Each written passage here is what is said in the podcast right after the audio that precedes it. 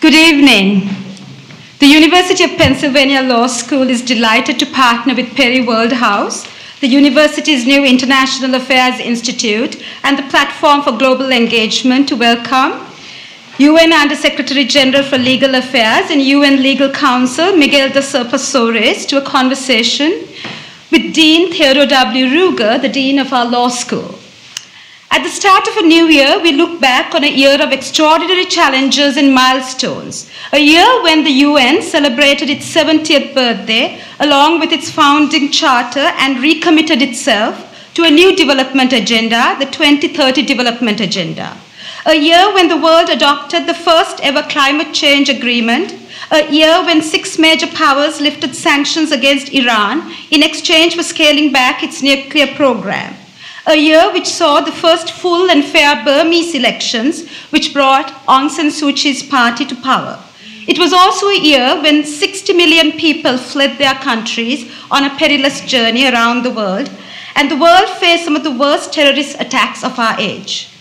In his distinguished career, Mr. Serpa Soares has represented his country, Portugal, with great honor in various bilateral and multilateral fora, ranging from the Council of Europe to the International Criminal Court's Assembly of States parties. And now, as the legal counsel to the Secretary General and at the helm of the Office of Legal Affairs at the UN, which provides legal services for the entire UN organization of a staff of more than 60,000, Under Secretary Serpa Soares has one of the most important jobs in the world. Given the breadth of the operations of his office, it is probably the world's most prolific actor in the shaping of international law. But he has told me that he finds the deepest satisfaction in engaging with the next generation of leaders in the law. Last year, at his own alma mater, the University of Lisbon's Law School, he said, I consider it as a noble part of my duties as legal counsel of the United Nations to go to universities to discuss with students matters of public international law at the United Nations. And today, we thank you, Under Secretary General, for ennobling Penn Law's community of students with your presence. This evening's conversation between two leading legal thinkers will examine the role of the legal counsel, law at the United Nations, and the Undersecretary General will respond to questions regarding the United Nations Security Council Resolution 2254, endorsing a roadmap for peace in Syria, as well as Security Council Resolution 2249, calling upon states to take action against ISIS as well as the SDG goals 14 on oceans and the seas. And of course, the million dollar question on everyone's mind who will be the next UN Secretary General? Will the Secretary General, the eighth Secretary General of the United Nations, be the first woman to help the UN? Supporting international criminal justice reflects one of Undersecretary Serpa Soares' deepest personal convictions. Speaking on behalf of the Secretary General Ban Ki moon, he has referred to this time as the age of accountability. And as part of his mandate, he recently helped to close the Rwandan ICTR and dealt with the funding crisis of the extraordinary chambers in the courts of Cambodia. I have asked the legal counsel about some of the most defining moments in his work, and he has said that accompanying the Secretary General to Rwanda for the remembrance of the 20th anniversary of the genocide in April 2014 and visiting the Genocide Memorial in Kigali, which is a grave site of over 250,000 victims of the genocide, had a profound impact on him rededicating himself to the founding principles of the UN Charter. The Undersecretary General often speaks of the sum of our collective efforts and has reaffirmed the importance of partnerships in a new UN. He has said that at the UN some 10 years ago, you would not expect to see panels composed of representatives from Microsoft, Verizon, Walt Disney, Cisco, UNCITRAL, IDLO, and the UN Global Compact, and highly recognized law firms all together in half a day. But this has become the trend, he has said. And he has said, I believe it properly reflects the reality and the needs of the day. In that spirit of these important partnerships, under Secretary General, I hope you consider Penn Law as a new partner in your efforts. Today's candid conversation is unprecedented at Penn Law. Under Secretary General Serpa Soares' conversation with Dean Ted Ruger, who is one of our nation's leading administrative, constitutional, and health law scholars, affords the Penn Law community an opportunity to join in the public conversation on what difference does law, does law at the UN make in the world. Thank you.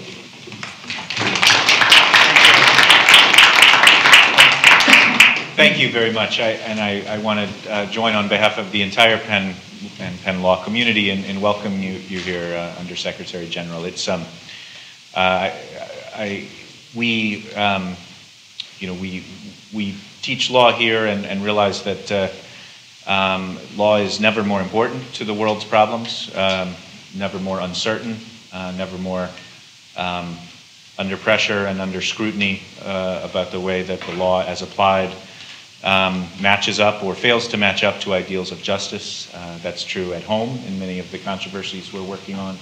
Uh, it's true around the world, um, and uh, uh I, I, I, do share my colleagues' sense that yours is one of the most important jobs in the, in the world in, in applying uh, um, um, and attempting to apply the best, best images of our law to the, to the world's uh, concrete problems. Um, I want to thank my colleague, uh, Associate Dean for International Affairs, Rangita de Silva, who's uh, uh, helped to bring you here and organize this event uh, and kind of energized um, our international programs in, in many ways. Uh, I want to thank my colleague uh, Bill Burke-White, Director of Perry World House, and, and, of course in our international programs as well, um, and for his support. Um, we um, we're committed at Penn Law to engaging beyond Philadelphia, beyond the United States, with the, the, the world's most pressing legal problems. We have, a, have had a long-standing but growing partnership with, with the UN, and, and uh, your presence here is, is very important to us. We're very grateful for it. And uh, um, uh, so I want to thank you for that. Um, but the, the, the crowd uh, came to, to hear you, and, and so I, will start by asking some, some fairly open-ended questions, and uh, I should tell all of you, we, you know, we'll, I'll ask some of the questions really to get things going, but uh, um, our, our, distinguished guest is, is willing to take questions from the audience, and so as you hear things you would like to hear more about, uh, or topics we don't address that you'd like to hear about, uh, keep them in mind. There will be time to ask those. Um, I think uh, the first question, uh, there are specific legal questions, legal issues. I, would love to, we would love to hear your views on. Um, but more generally, um, and this reflects the way we think about law at Penn Law, and really throughout our curriculum, is that law is not just the, the words on the printed page of a treaty or a constitution, but it's the product of, of those texts plus the kind of institutions that implement them and the people that occupy those institutional posts um, and the kind of societal context in which law plays out. So we take a very thick conception of law. I know that you do as well from conversations with you up, upstairs. Um, and I guess I would start with kind of an institutional question about your office mm-hmm. at the UN. Tell us a bit about um, how it's structured, how it relates to the other parts of the UN, and mm-hmm. what you view your internal role in this leading organization, the United Nations, you know, as kind of an in-house lawyer, so to speak. What is your mm-hmm. what is your institutional role um, that even transcends specific issues you would work on? Okay. Very good. First of all, thank you for inviting me, and thank you for your kind introduction. I don't know if I have one of the most important jobs in the world, but it's certainly one of the most interesting. And, um, and I like the, the way you phrase it at some stage, if the law at the UN, how does it matter? You know, I like the question because it also implies that it doesn't matter. You know, there was uh, once I gave a, a not a lecture, but uh, more a talk with students at UN University in Tokyo, and the title they had chosen was law at the UN, does it matter? And I thought it was a very interesting question because their assumption was that uh, it didn't matter that much. And then I wanted to explore with them why did they phrase the question like that? And we arrived to some interesting conclusions. Now, uh, having one of the most interesting jobs in the world, uh, I have a very, very good office behind me. This is not a one man show, of course, as you can imagine. I have a team of more or less 200 uh, of about 61 nationalities, which is very important. geographic diversity, but also linguistic diversity, so we're able to work in different languages. And that, that's something I, I think is important. And we cover a very wide range of issues. Let's um, start, well, as head of the office, let's start by myself. Uh, I have a specific role of uh, being the legal advisor to the Secretary General of the United Nations and therefore uh, I can be called to uh, advise him on any matter of international law. Uh, and those are, you know, I, I, usually say it's more or less what you read in the paper in the morning, you know. I have a subscription living in New York of the New York Times, if you read the titles. Many of those titles will, will, uh, will come to us at some stage and you will, you know, need to have some sort of view on, uh, on if there is a, a, a view on the public international law, and that you, the Secretary General, may ask you. Mm-hmm. And, um, and then the, the office is basically structured in different divisions. We also have a very, very strong uh, uh, internal division, administrative law, public procurement. Mm-hmm. Organization is very, very large, and uh, we cover a lot of the countries and uh, aspects, so that generates a lot of internal administrative work. And, and then more specifically, I have a, a, division which is entirely dedicated to oceans and the law of the sea, uh, which is an area of international law that it's very dynamic recently. Uh, we basically, we are, I mean, I like to think we are the guardians of the United Nations Convention on the Law of the Sea, which is, you know, something we regard as a the world constitution for mm-hmm. sea and oceans. Um, we, we had some recent, interesting recent developments, uh, uh, oceans being declared as one specific, specific development goal, goal 14, in, the, in last year. It was one of the, I think one of the important achievements of the multilateral agenda, along with climate change, was the adoption of the special development goals. That's how I met Rangita, by the way in, a, in an event the United Nations dedicated to rule of law as a special development goal. Uh, so that was, uh, that was quite interesting. Now member states are going to start discussing biodiversity in areas beyond national jurisdiction, which is basically the legal regime for the high seas. It's a very important matter as well, and uh, many others. Then I have um, a division which is um, called the Codification Division. It's a division that basically supports the efforts of member states to uh, draft, to elaborate international conventions and studies on international law that are related to uh, uh the creation of new international law. That's the Codification Division. A small treaty section because we also have the formal role of being of registering uh, uh, international treaties and of being the depository of um, uh, multilateral treaties concluded under the auspices of the United Nations. And we have quite a few. We have over, I think, 500 right now. And, and then we have also the only division which is outside New York, mm-hmm. because all of my services are concentrated in the Secretariat, in the building that most, uh, some of you will probably have visited already. Uh, and that's the, the division for international trade law uh, in Vienna. Mm-hmm. So as you can imagine, the type of work it generates is, is very different. Um, I try to combat an over specialization by my lawyers. I like them to occasionally change and take care of different mm-hmm. topics. I think it's, it's important. Mm-hmm. It's important to myself. Um, and uh, all of these, that's uh, the, the, the, factors that make my job one of the most interesting. Mm-hmm. Um, and I, I want to spend much of the next hour getting into some of these substantive issues. Another kind of institutional question that would arise, it would arise in a big national government like the US government, it would arise in a big corporation perhaps.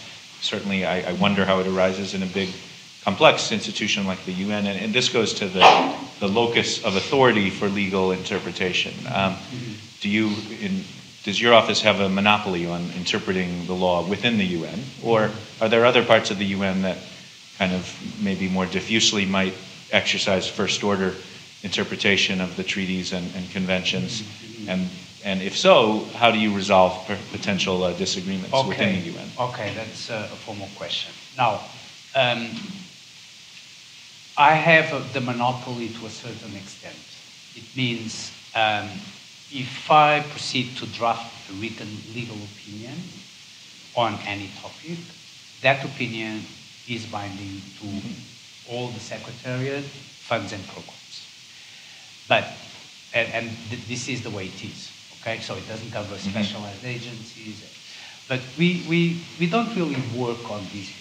You know, before proceeding to issue a, a draft formal opinion, mm-hmm. I mean, we work a lot of, with our colleagues and we meet the different networks, networks of funds and programs, networks of specialized agencies once a year in a, a, a meeting that I chair. Mm-hmm. And there we try to exchange and to, to see what, what are the difficulties mm-hmm. and uh, whether we can study a common solution, a solution that is uniform for, for everybody. And um, so, yes, I have a certain formal authority, but not that I'm afraid to use it, but I, you know, it's used very seldom as such. i Don't know if this answers your question. It does. Yeah. I mean, and I think it's a, Yeah. um, it's a common, it's a common phenomenon in any large and Yeah. complex organization. Um, I'd like to, we can follow up on that in, in the broader Q and A, but I, and I, uh, I'd like to move to, as you said, your substantive purview is so broad, and there's so many issues we could talk about. Uh, I'll start, I'd like to mention a few, and, and again, kind of invite you and the broader audience to, to, to bring in others. But one thing we, we were talking about right before we came downstairs was both this very important and kind of cutting edge developments with um, the role of law with the use of force, and, and maybe most innovatively, the use of force by non state actors. And here I'm thinking of um, the UN Security Resolution 2249 about. Uh, um, calls on states to take action against ISIS. And would you would you briefly both describe the resolution, but then um, explain the challenges about exerting kind of formal legal authority over a, a, an entity that, that's not even within the nation state framework? Well, the, the resolution is, is not the most interesting aspect of Mhm. the discussion. The Please. discussion is actually uh, broader, and uh, I, I would say the issue of uh, use of force against non-state actors is probably one of the, the, the most difficult questions right now in public international law, and uh, it, it's currently being discussed in different fora, and you know you have a lot of PhD students writing books about this, but what is the state of the, of the discussion? Um, I mean, following the threat, and it, this is a very serious threat that we need to worry about. Um, and the, the loss of control of certain parts of the territory of Iraq and Syria. So these non-state actors or these armed groups that take effective control of parts of the territories of, of- countries, um, the issue of how to deal with those groups in military with the use of force and uh, how to use that force under the, the legal regime of the charter has recently arisen.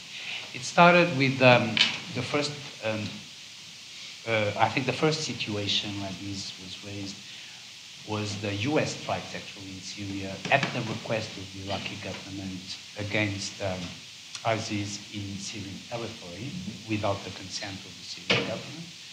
And then that, that was followed by, I think, by now nine, nine other countries.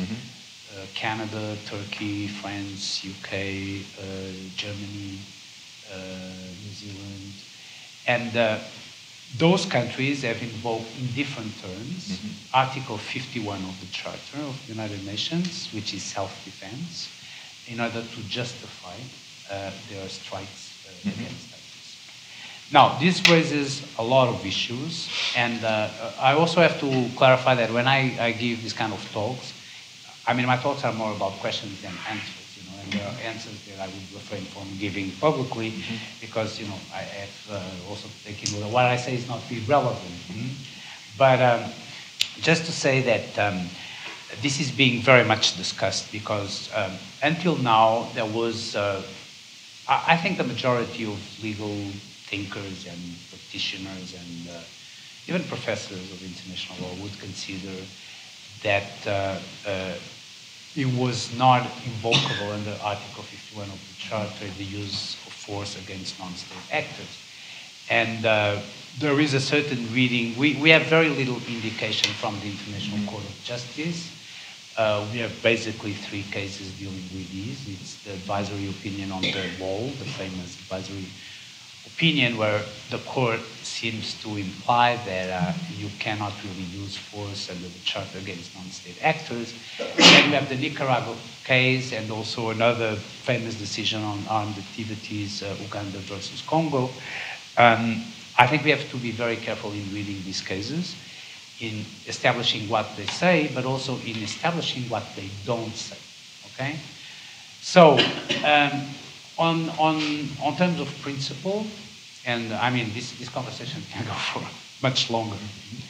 Uh, in terms of principle, um, when asked, and, this I can talk freely about because it was uh, reported in the press, um, when asked uh, if, in terms of principle, uh, force can be used against um, uh, non-state actors as a legitimate defense, uh, as a self-defense, I have, uh, I have, I have said yes, you know, mm-hmm. accept a legal service. This not went unnoticed.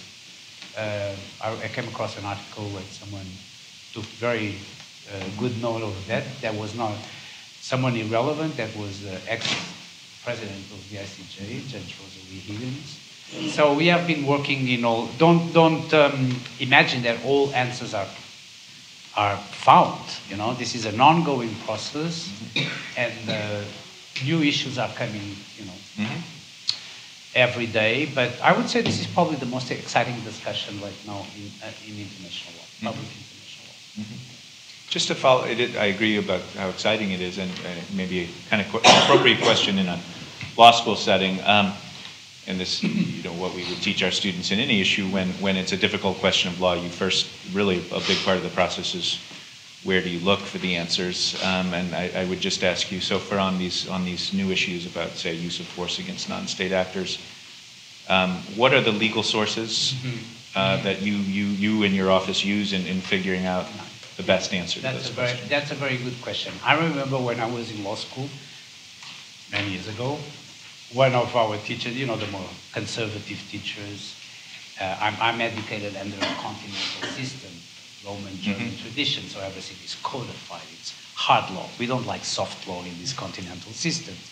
So I remember being like a first grade student, and one civil law professor or uh, criminal law, one of these more mm-hmm. established disciplines, international law, that's not really law, is it? It is law, but it's, uh, it's it's different somehow. And that relates to that very good question. How do we establish what is the law?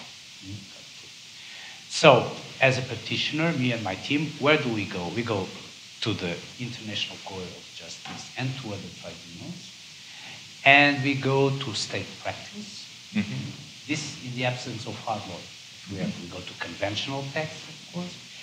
And we go to state practice as a, a method to determine, you know, if there are, we can say there are rules mm-hmm. of customary law which are accepted by the international community as establishing mm-hmm. this and that. So it's a slightly, it's probably, this is probably more familiar to a common law lawyer. Uh, for me, this is, you know, a more intellectual, challenging process than probably for a common law lawyer. But, um, but uh, we do have certain challenges, mm-hmm. of course. But uh, I think that's why also it makes our life interesting. Mm-hmm. You know, we have to. Is it is there a, is there a kind of corollary um, leadership or management challenge you have in, in leading an office with lawyers who have such diverse training in different countries and in civil and common law? Do you is do you have uh, is that you know do you feel like it's uh, what are the kind of virtues and, and challenges of having lawyers trained in so many different legal traditions around the world? Well, the the I, I need to have the different legal cultures represented because this is the United Nations. Mm-hmm. But there is something very interesting, is that I think there is something beyond national differences mm-hmm. and legal education differences. I think lawyers tend to operate very similarly. It's very strange, but mm-hmm. I mean, I, I, talk to different lawyers from different nationalities. We tend to ask the same questions in mm-hmm. the same way. Maybe we have different methods to get to our answers. But there is something we could define as a legal mind, Mhm. and, and that is true in Japan or in Portugal or in the US. We tend to operate under the same intellectual processes, and after a while, that is stronger than the national and cultural differences between us. Mhm. That's a fascinating thought that there's something about the lawyer mind that might transcend nationality. We're having a speaker here in a few weeks, a, a psychologist named Larry Richard, who's written a book called The Lawyer Brain. And uh, talk about yes, so I didn't um, read the book, but yes. I think there is something of a legal mind, Mhm. a legal brain. Um, the, just to, to shift to a different, uh, equal, perhaps, perhaps uh, even more important issue in, in the long term about climate change and environmental protection, um, to ask a very big, uh, open-ended question first, uh, is, you know, this is a phenomenon that's caused by long-term economic issues and development, very complex politi- politically. Um, you know, what would you say to a skeptic about, you know, what role would law what's the role of law in something as these long-term economic trends that are producing climate change? Um, what does law have to offer in this in, in the climate climate preservation area? Well, law, I mean, law, it's not self-standing. Law serves a purpose. Serves, we, we, mm-hmm. we, we, we, we try to achieve something. I, I, climate change is a good example because we have so many skepticism around us and it, you know, it's all mm-hmm. doom and gloom. And I think that's one good victory of multilateralism. Mm-hmm. Uh, and I'm not going if you know climate is changing or not because there are climate change denialists, and so I mean, and I'm not a scientist, so I am assuming scientists are right and climate is changing. And if you live in New York like you do, and you have 21 Celsius on Christmas Day, you tend to agree that climate is changing because that was unusual to have 20, 21 Celsius on Christmas Day. But uh, that is also an example of what multilateralism can do for the individual nations. This is a problem that states cannot address individually. It's just not possible. It's not even the United mm-hmm. States, you know. and nowadays there are very few problems that states can address individually. Mm-hmm. So they have to rely on international cooperation to address those which I believe are, will be the main challenges for the next 20 or 30 years. Climate change, terrorism, uh, migration. Mm. Whatever a country does, it will affect other countries. And so we, we, we have to work on a multilateral uh, uh, framework. And, and climate change is a good example. The, to, to establish an objective of um, uh, reduction of average temperature of 2% and then 1.5% in relation to pre-industrial uh, era, to have adaptation measures, financing measures, something that member states, states have to address collectively. Otherwise, individual efforts will be just, you know, useless. And this applies to many, many, many uh, areas, many challenges. Epidemics, for instance. You know, uh, uh, last year also we had the scare of uh, Ebola. You know, and, and that was also a good example how uh, states can work well together when they want. You know, because uh, that was tackled effectively, but with the effort of many states put together. And I think the threat is more or less over.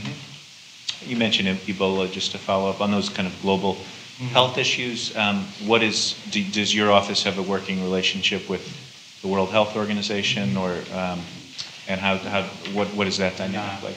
Well, we did actually because of Ebola, because um, Ebola was, was really a big scare. I mean, for all of us, and um, and that was um, uh, uh, the first time the United Nations would be launching not a peacekeeping mission, but a health-keeping mission, and MIR.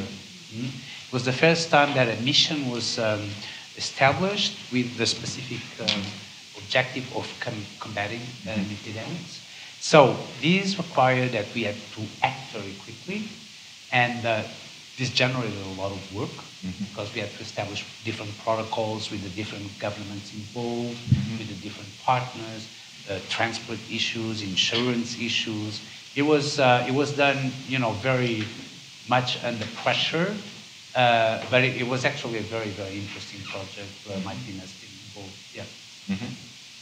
You meant one other issue you mentioned, and you mentioned that you had an affinity for, for oceans, and uh, given your back, background, uh, what um, you know, what, what are the key legal issues mm-hmm. that, that come through this office on on um, the world's oceans and marine uh, issues? Is this is it mostly in, is it in environmental protection? Is it mm-hmm. trade or all of the above?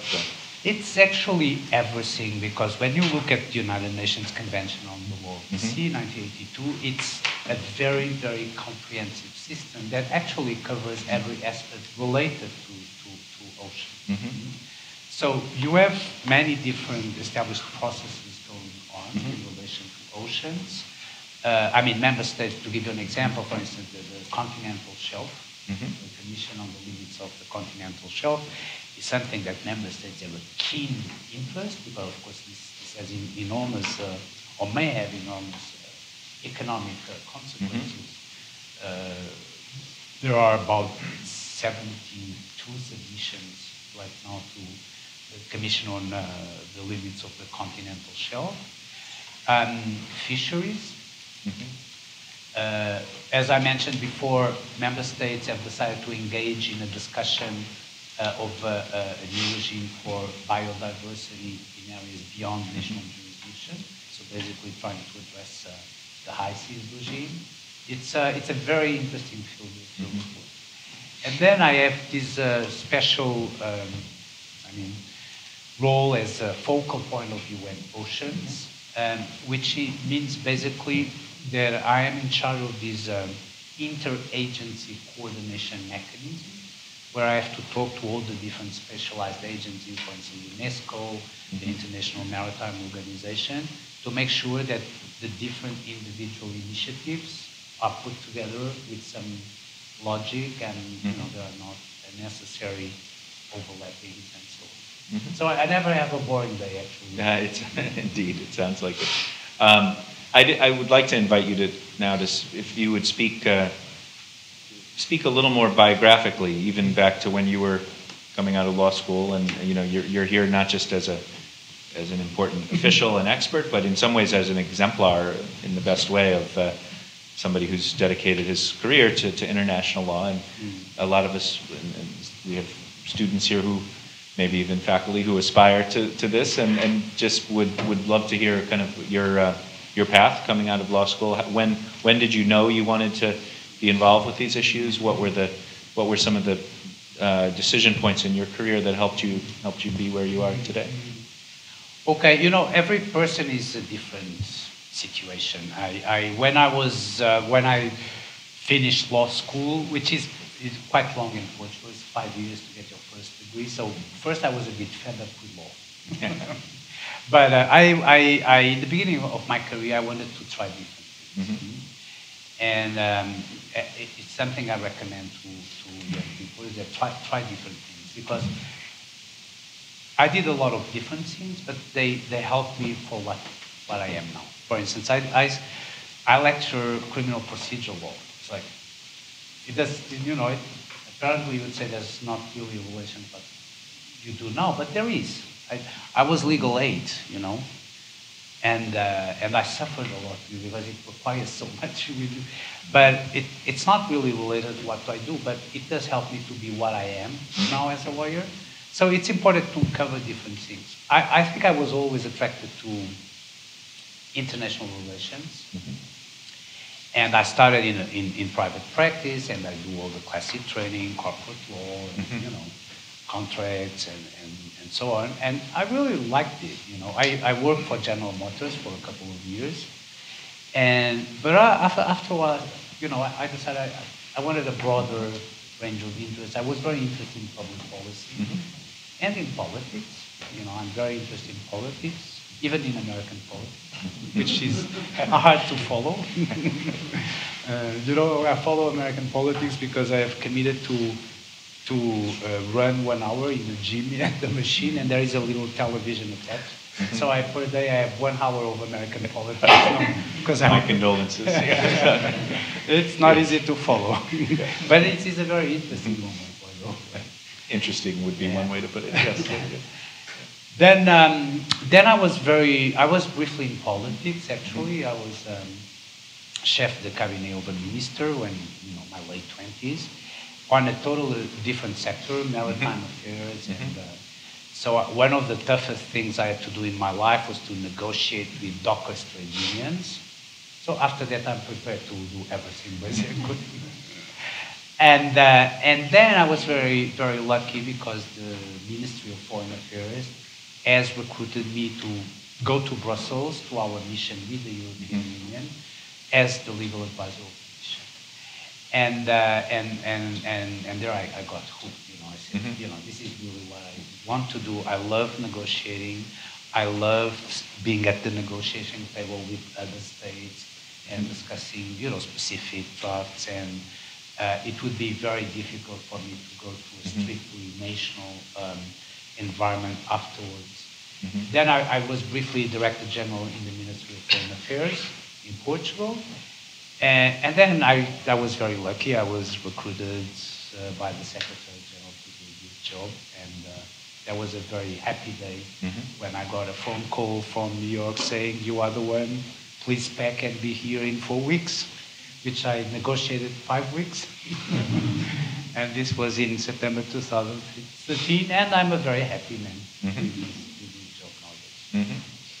Um, I, I would be remiss on behalf of our students if I didn't kind of ask a follow-up even about, so the, the younger attorneys who you hire Mm. today come from multiple countries. What are, what are their backgrounds typically? Uh, where, what have they done to, to come into your office? It's, uh, there is not one background. Mhm. And, uh, and actually, one way to catch my attention when I'm recruiting is, is basically to have some diversity of experiences. I, I like to see that in a CV. And uh, a lot of people in private practice, which is a very good basic training for a lawyer. Mhm. And it gives something that I think is very important, Mhm. which is a client-oriented perspective Mhm. which lawyers who have trained a few years in private practice have. And I think where you, you are a lawyer in the public sector, in an international organization, you cannot lose that client-oriented vision. Mhm. You have to help someone. I mean, I don't want, uh, I'm not running a university. I don't want people who do and who write beautiful papers. When, I mean, on my first month, I was shocked. I asked an opinion of, something. I got a 15-page opinion. I said, I'm not going to read this, so our colleague is not going to read it. I know people who have this client-oriented. I'm here to help people solving a problem, not compromising on the principles, of course, and that's what we have to do. I see law and the role of a lawyer in a large process Mhm. of decision making, of you know achieving a certain result, and, and that's what we have to do. Mhm. But uh, one of the things that I look more, it's strange in a lawyer because, you know, lawyers are usually not considered creative people. Mhm. And for me, that's very important in a lawyer, creativity. And not everybody has it, you know. You can, you can train it. You're not born with, the, with these kind of skills. But uh, classically, people do not associate creativity with lawyers. It's very important to be creative as a lawyer. Mhm. So, That's, uh, you know, that's something I've heard so many times in the last few months in very different settings, government, business, as I meet with, uh, Yeah. that don't, that don't, and it's, it's imperative on us as a law school not to uh, emphasize certain kinds of learning at the expense of creativity. So Yeah. you, you say that it may not be, it's interesting, you say that you can't learn it. Yeah. Although I think we need to think about how we can develop it, but at the very least, we have an obligation in law schools not to Yeah. beat it out of students, and, you know. No, you can. You, no, no. You have to encourage it. You have to encourage it because I mean to give you two very specific examples. Since I arrived, I was very lucky also since I arrived because I got very interesting problems. You know, I, I don't have a monotonous. I mean, new questions. Mhm. So we had to deal with the chemical weapons Mhm. Syria. We had a joint mission established with OPCW, the Organization of Remediation of uh, Chemical Weapons, and we had to put something together for, you know, uh, to address the issue of the use of chemical weapons in Syria. But we didn't have any precedent. So we have to build things and we have to come up with creative solutions. And we cannot look into the past because it was the first time we were doing that. The same with UNMEER, Ebola. And that with the pressure. Or, okay, we don't have a precedent, so we have to come up with a solution. What is the problem? How can we address this? That's where you need creativity. Mm-hmm. Thank you. Um, well, I'd like to open it up in, in a few seconds to, to, to questions from the audience uh, and, and, invite you to, to follow up on anything that you've heard, uh, to raise new, new issues. Uh, I will ask by way, and we do have two, if you would raise your hands, uh, if, actually, if you would go up to the microphones in the back, um, if you'd like to ask a question, um, or at least um, uh, raise your hand, then we may be able to, uh, to get the microphone to you. Um, I'll, I'll, ask you, um, Undersecretary General, I'll, I'll, ask you one question by way of transition, the, the, the, one that my colleagues and I are interested. What, what can you tell us about the next Secretary General, and, and what, what's the? Well, can you can you give us? I will uh, not be the, the next yeah. Secretary General because I do not intend to apply for the job, and I doubt I will be retained. Uh, I mean, this is January. I don't know, of course, who the next Secretary General will be, and I think that new names, new candidates will come until, until summer. Okay? Mm-hmm. So I don't think that before summer we will have a full idea or who, who's really a candidate to be the next Secretary General. Uh, the only thing I can talk a little bit is about process because things seem to be changing lately. Mm-hmm. I hope they really change. Mm-hmm. You know, this uh, the main criticism to this process is that this is very much the big boys game, meaning the permanent members of the Security Council having the exclusive choice on who is going to be the next Secretary General, which very much corresponds to the truth. I mean, basically. And uh, that does not mean that states are happy with this state of affairs. So there has been some movement in the General Assembly and especially in public opinion saying we need to change this. I mean, we need to have a strong Secretary General, uh, and that Secretary General has to be selected in a transparent process, which is more inclusive, uh, which other states or states other than the permanent uh, five members of the Security Council may have a say. And, uh, and by the way, uh, we should uh, also consider recruiting a woman secretary general. Because um, the language, um, you know, there's very little indication in the Charter of the United Nations on how the Secretary General is to be chosen. Something 97, Article 97, which is basically procedural. It's upon recommendation of the Security Council, the General Assembly by simple majority, etc., etc., etc. And then there is this funny resolution of 1946 which uh, tries to put some flesh and, and just speaks that uh, the Secretary General must be a man, a man of eminence and high attainments. Okay?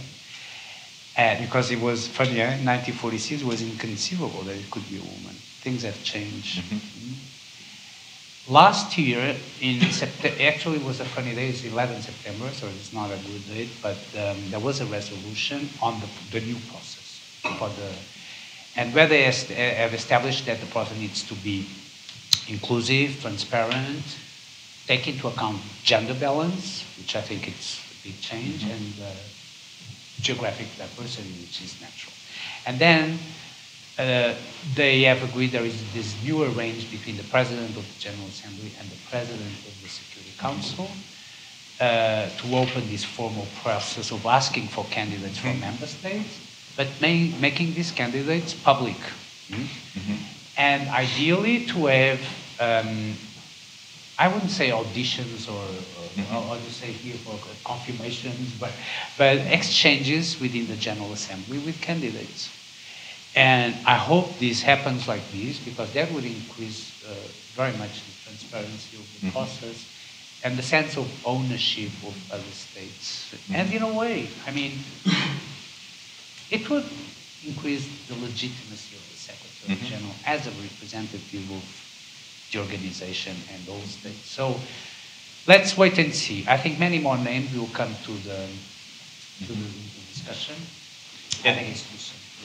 Does the, does the new process and the implementing um, documents supersede the language that where it says a man, or is? Yeah, yeah, sure, sure. You know, that's a relic from the past. Yeah. you know. What would you, I mean, were you, uh, this is a, a very kind of uh, a legal interpretive question. What, you know, if you're willing to answer it, what would your office have done even under the old text had a woman been put forward? Would Well, you have, would you for have? the General Assembly to, to, to change it, but uh, I don't, I don't quote me, I, I could I Yeah. could very well try uh, uh, an explanation that would be against the objectives of the United Nations, Mhm. and one of the pillars is human rights, Mhm. and is discrimination.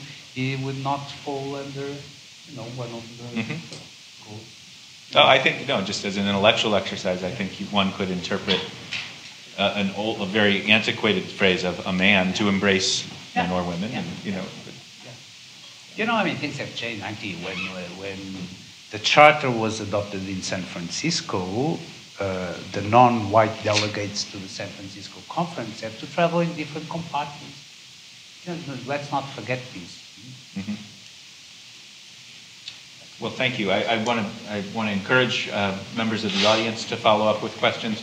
We'll try it without microphones. Um, Please, please speak clearly and loudly. Sure. Um, My understanding is that the... Can you please tell Oh, us my who you is are? Mark Rose. I teach human rights Okay, here in Philadelphia. thank you. Um, My understanding is that the International Criminal Tribunal for the former Yugoslavia is one of the most, is the one of the most successful courts of justice the UN has established. Mhm. Is there any thought being given at the UN to a similar court for the crimes being committed in Syria and by ISIS down the road? Or is there, what's the thinking about something like that at the UN? Yeah. Uh, well, there is a lot of discussions on accountability for atrocity crimes being committed in, in Syria, but in, in, other situations. Um, and uh, there is no specific move in that direction. There are, there's a lot of uh, initiatives in the, in, the, in the private sector, in universities, gathering of information and establishing models about that. Uh, I think before we, we, we, we start talking about accountability in Syria, which the Secretary General has, has called for accountability, we need to solve the immediate, immediate crisis in Syria, and that's to finish the war. So, you know, the talks are starting in Geneva. I, I really hope they succeed. Uh, we're still not there, but that is very important. But I think different uh, actors are calling for accountability in Syria. Uh, we have not, we're not uh, in the phase of drafting a statute, and we're not there. I hope we will come to some form of accountability. Also, the same to, in what concerns South Sudan.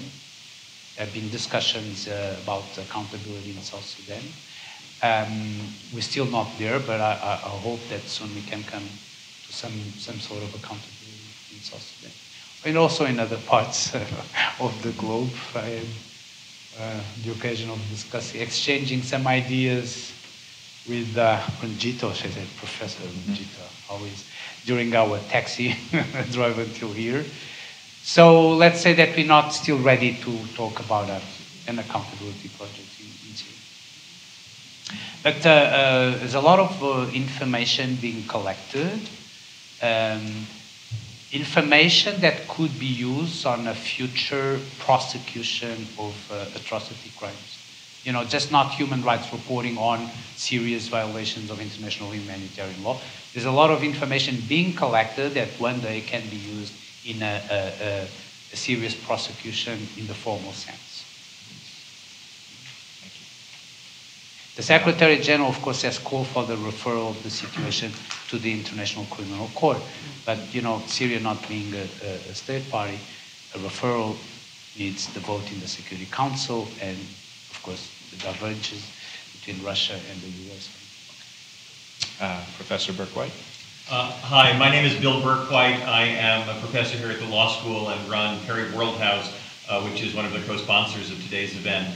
And I'm wondering if you might reflect a little bit on the relationships between power and law at the United Nations. Mm-hmm. Obviously, the efforts which I tried to help move along when I was working for Secretary Clinton of reforming the Security Council itself have not led very far.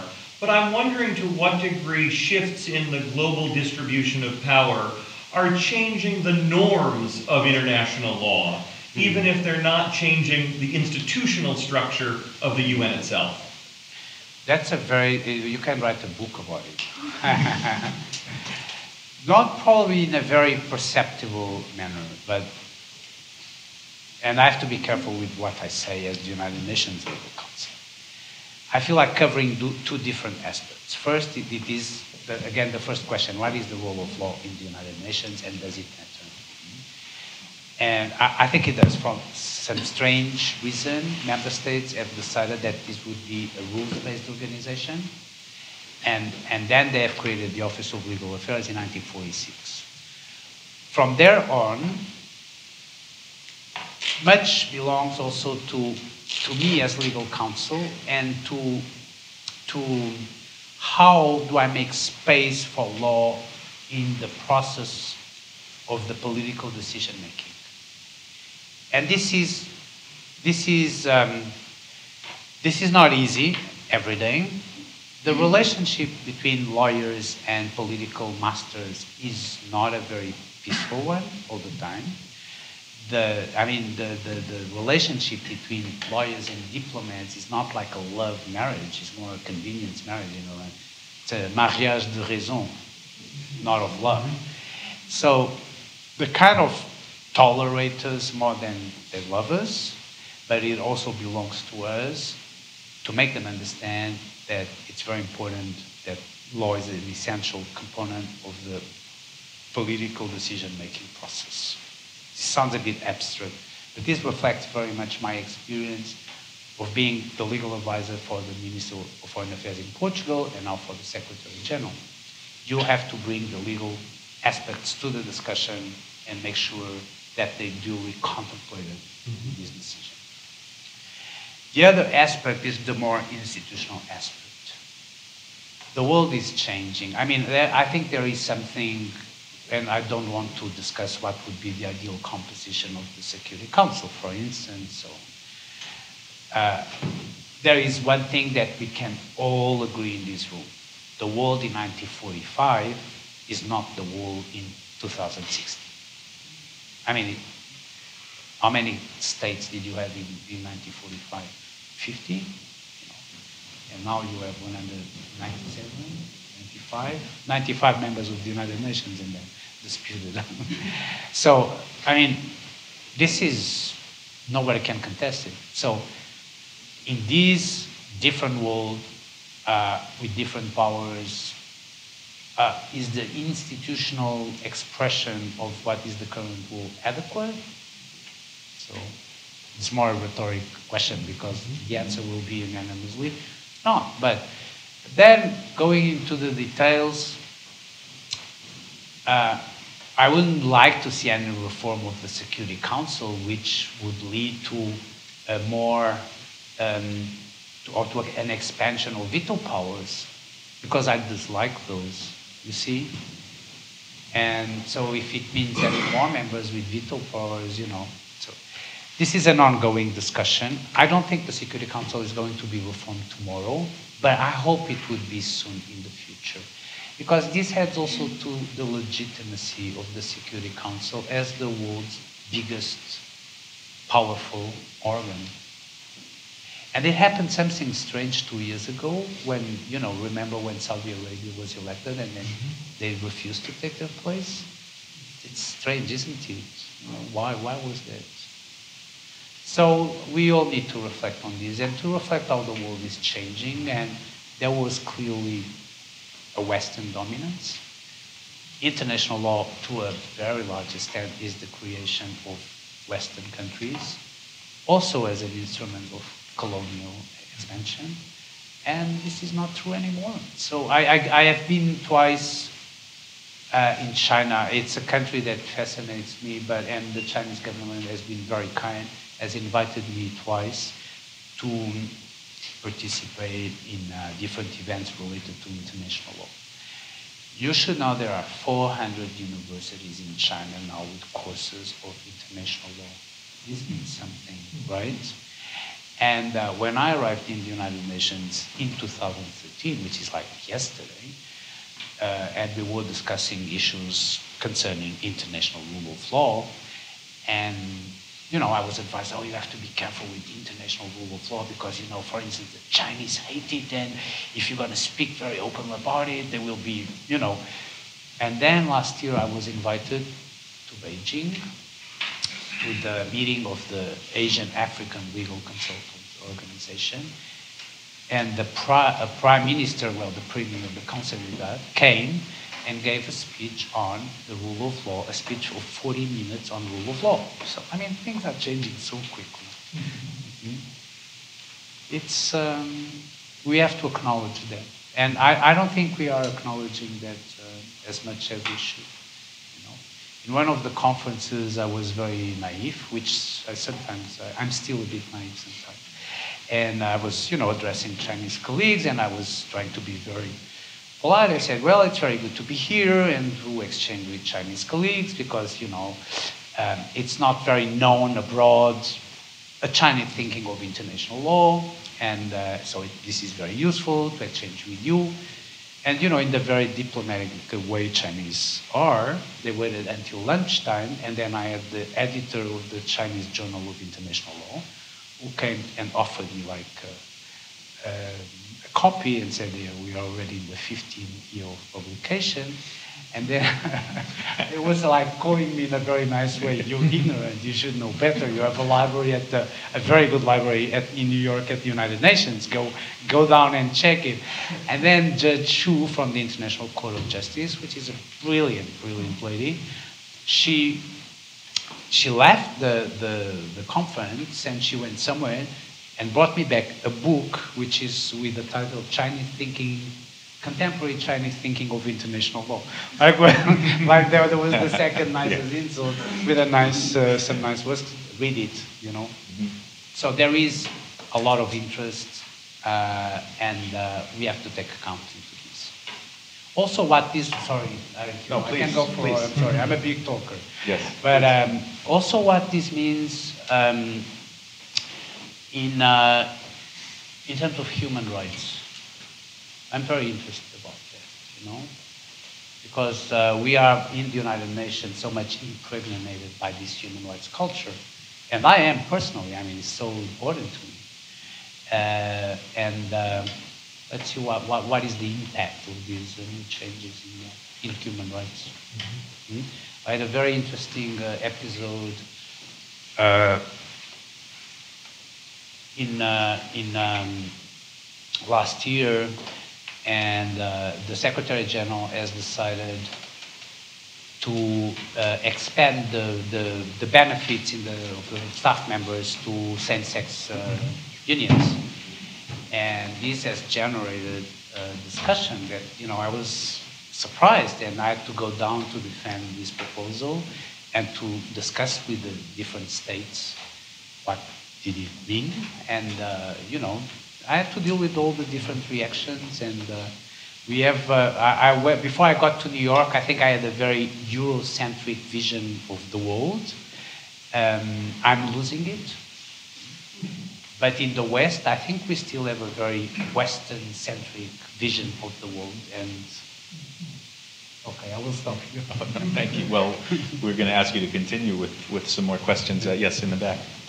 Um, hello again. How are you? Fine. It's been a pleasure. so my question is just, given today's climate um, around the world, how do you respond when people say, um, or how do you adequately, adequately address um, a question when people decide that countries cannot adequately defend their national security without sacrificing human rights on some level, or um, but you cannot coexist without one or, the, one or the other suffering in some way. Well, I, I never I never agreed with that comment. It's like when you're five years old and people ask if you prefer mom or dad. I mean, human rights and national security are not incompatible, and there are different ways of dealing with both concerns. So these are not incompatible incompatible values. What is more important is that you have some that you, you have some sort of democratic control of whoever is dealing with your security interests. You know, that's what I think is the most important. But, uh, but um, this is not alien to human rights. You can very well keep respecting human rights. And uh, of course, um, you may have to deal with, uh, because you have new challenges, you may have to deal with new forms of uh, intrusion in your uh, personal freedom, communications, and so on. But even with these new, new, new ways of dealing with the, with the challenges, there is a proper way to do it and is a wrong way to do it. Okay, I, am being very general, but deliberately.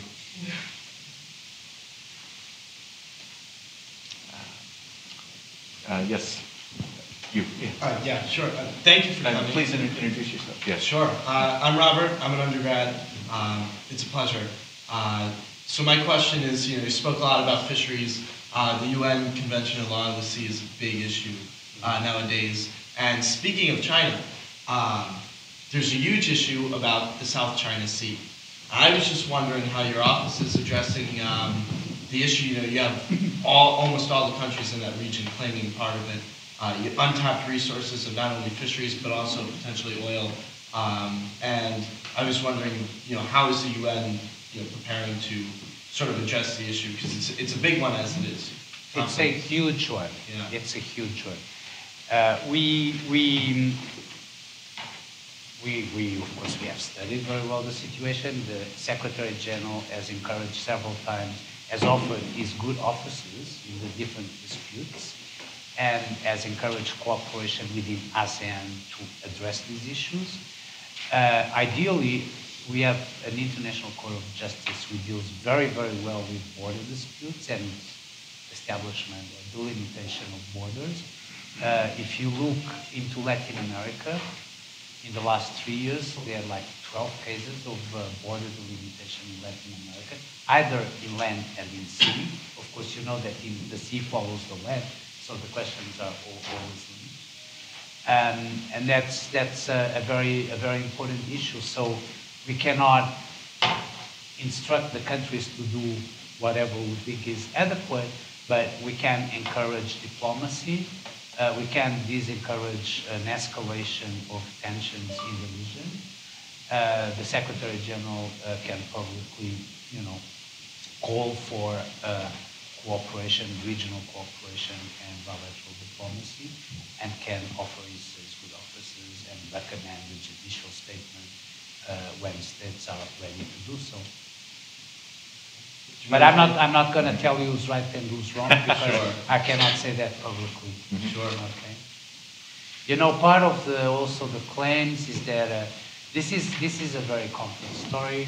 I hope that the tensions will decrease soon, and uh, I know parties are talking uh, within ASEAN, uh, and I've talked to a few representatives of the different states of the region. So I think I'm I'm aware of the the technicalities and the details of the discussion. Um, these border issues are never easy, and uh, especially because involving China. China also feels that, in a way, coming so late to the international arena was not a part in the process, you know, in the processes leading. So it's, um, it will take time to solve, but I'm confident that uh, a, a, peaceful solution, which is one of the main uh, things the Charter um, uh, suggests, a peaceful uh, solution of the dispute will be, will be found at some stage. Assuming that no state has a, an interest in, in having war and having uh, conflicts escalated to the military level. All right, thank you.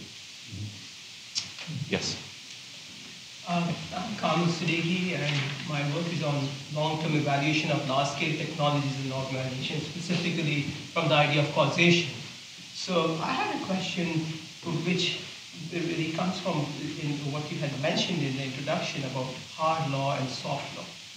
And that distinction, I think, is very important, and what is implicit within it. Uh, uh, it seems to be expressed also by uh, U.S. Supreme Court Justice Stephen Breyer in his latest book, U.S. and the World, and he's mentioned that you know, there's a need to have a more international approach to domestic law. Now, uh, what is involved in this are philosophical problems of ethical relativism, of perception and reality, how what we understand as reality of evidence and so on.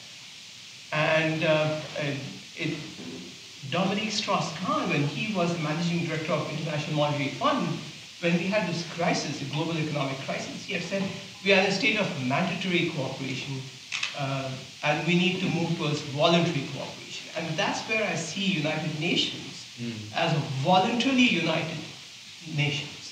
So the question there and the conundrum in this is that for voluntary cooperation, one needs freedom of choice. Mm-hmm. And freedom requires a free society. And that's where the conundrum is because society cannot exist without caring for the other. But if we are free, why should we care for the other? Mm-hmm. So how do we have a free society? Is that a question I have to answer? Uh, because I would get a novel if I would answer that question. Oof. Uh, yes, we, we are, the UN is a voluntary cooperation entity. I mean, I, I make the parallel with the European Union, which is something totally different, where states have actually transferred powers, which can, or which can then be used in, in adopting legislation that, you know, will be applicable in their own countries. It's, it's a different regime. Um, but maybe that's the only way of putting together all nations in the world because it's the only universal forum that we have. I mentioned hard law, soft law to say precisely that I don't like the idea of soft law because for me law is law. And, uh, and to explain that for a continental lawyer, that's even stranger to, to speak about hard law and, and soft law. I like hard law as law, as such. And my number two, by the way, who is American, the Assistant Secretary General, he doesn't like the, the, the distinction between hard law and soft law, neither. So this is not strictly a, a, a cultural thing. It's, uh, your reflection is very interesting, but you know, I could only reflect with you. Um, I don't know if it relates to what you were saying, but at some stage I was asked by a journalist in Portugal, um, um, how do you deal with the fact that in the Security Council you now have Venezuela and Angola, two, I mean, countries were uh, not democratic as such, and uh, and I said, well, I mean, this is very important to have one place where everybody has a seat, even North Korea. I mean, where else can you meet these people and discuss with these people and, uh, and, uh, and have some pressure? And, uh, and it's also something interesting which relates to all of these, irrespective of the different societies and the democratic nature or the respect for human rights. There is something I have never seen until now. It's one nation or one country saying, I do not respect international law. They're all, all of them, they claim to respect international law. This is interesting, you know? There's not one country saying, we don't care about the international law. It's funny. Sorry, I'm being a bit abstract. But... Well, it it was an abstract question. And you- I think we have time for one or two very brief questions. Uh, Yes, how about one more question here? Uh, yes, we touched briefly upon Security Council reform and also the past resolutions on Syria. But one of the real problems is the submission of the Security Council on Syria. And um, France just had a proposal um, within the Security Council to retain from veto power in Mhm. case of mass atrocities. Mhm. Um, how do you see this proposal? Is this maybe more likely to achieve in Security Council reform? And are there any legal tools you can think of to further such a proposal? Yeah, I love that proposal because I think that one of the weaknesses of the United Nations, the United Nations is very big, so we have to be very precise. When we talk about the United Nations, something I forgot to say, which United Nations are we talking about? The United Nations of the General Assembly, the United Nations of the Security Council, the United Nations of the Secretariats, it's all different United Nations. The assumption, the underlying assumption on the question UN and law, does it matter, is that one, is that Security Council is not operating the way it should because it has special responsibilities in terms of peace and security. And when we see what's going on in Syria and in other parts, every citizen is shocked. I mean, ca- you know, it's, how, how is it possible? Hmm? So whenever the Security Council does not live to its, you know, expectations, and we all pay in the United Nations, giving an Im- image, you know, inefficiency. What, what, are you guys doing? I mean, people are dying every day in Syria. Hmm? Now, the Security Council is also the reflex of, you know, the real politics of the world, and uh, the actors in this situation have names, and the Secretary General, in a very brave speech last General Assembly, pointed out the five countries that have to sit at the table and solve this crisis. And we're still not there because you mentioned the Security Council resolution, which is, it's a big effort. I'm very happy we have it, but very ambiguous in a lot of things. So a lot of work has to be done. So my colleague Staffan de Mistura, who is the special envoy of the Secretary General um, to Syria, has a very, very difficult task, and let's all support this process. On the French proposal, I mean, as a lawyer and as a lawyer so much committed to international criminal justice and prevention of atrocity crimes, I can only applaud it, you know. That gave origin to a code of conduct, which is now supported by 34 states. And uh, when you work for the United Nations, you can never think of the short term. Never think that things are going to happen in six months, but think on in historical time. So I hope this initiative in 10 years or 20 years will, will be a legal tool or give origin to something. That's, mm-hmm. uh, that's what I hope. Mm-hmm. It's, a, it's, a, it's a noble aspiration, and I think uh, I have, I have, I have a few words I want to say in thanks, but before I before I close, is there anything? Can I invite you? Anything else that we didn't touch on that you'd like to say or share? It was wide ranging. So no, there are many things we didn't touch upon. Yeah. But the only last thing is that I'm very discreet in talking to the press and so on because I think it's part of my job being mm-hmm. discreet. But I, I, I really like coming to universities because I, I, think it's very important to pass the message to the younger mm-hmm. generation. Mm-hmm. You're now starting your life, but as citizens of the world, I mean, it's very important that this generation will support mm-hmm. multilateralism, mm-hmm. international organizations, and the United Nations. So mm-hmm. that's one of the reasons why I come to universities mm-hmm. to exchange, to explain what we do, and to try to get your interest in sometimes, you know, working for us, working with us, or at least supporting what we do.